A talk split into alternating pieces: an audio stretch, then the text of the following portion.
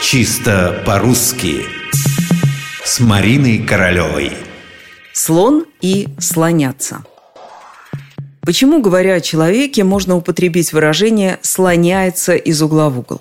Вопрос этот совсем не так прост, как кажется. Но в самом деле, почему слоняется, как будто он слон? Почему он не медведится, не жирафится? И вообще, как связано слово «слоняться» со слоном? Как видите, пока у нас одни вопросы. Впрочем, одну интересную версию на этот счет я выслушала совсем недавно. Гид показывала нам в Санкт-Петербурге улицу, по которой будто бы ежедневно водили слонов на купание. Так вот и шли они из зоопарка и обратно, медленно и печально, так вот и слонялись. И вот отсюда-то, уверял нас гид, и пошло слово «слоняться».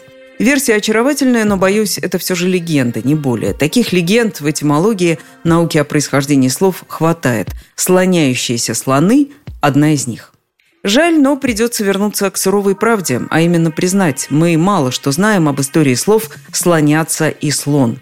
Что касается глагола «слоняться», то он, судя по этимологическим словарям, родственник глагола «прислоняться», который, в свою очередь, восходит к индоевропейской основе «прислонитесь». Больше языковедам почти нечего про это сказать. Со слоном еще сложнее. Слово это известно давно, с древнерусской эпохи. Не исключают, что это заимствование из тюркских языков, где были слова «арслан» и «аслант» – «лев». При этом ссылаются на то, что слова «лошадь» и «лачуга» образовались также. При заимствовании из тюркских языков в этих словах отпала начальная «а».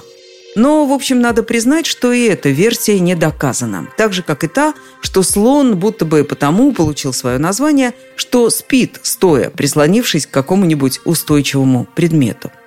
Одно могу сказать с уверенностью. Не потому люди слоняются, что слонов когда-то куда-то водили купаться. Скорее уж, слоны потому слоны, что прислонялись.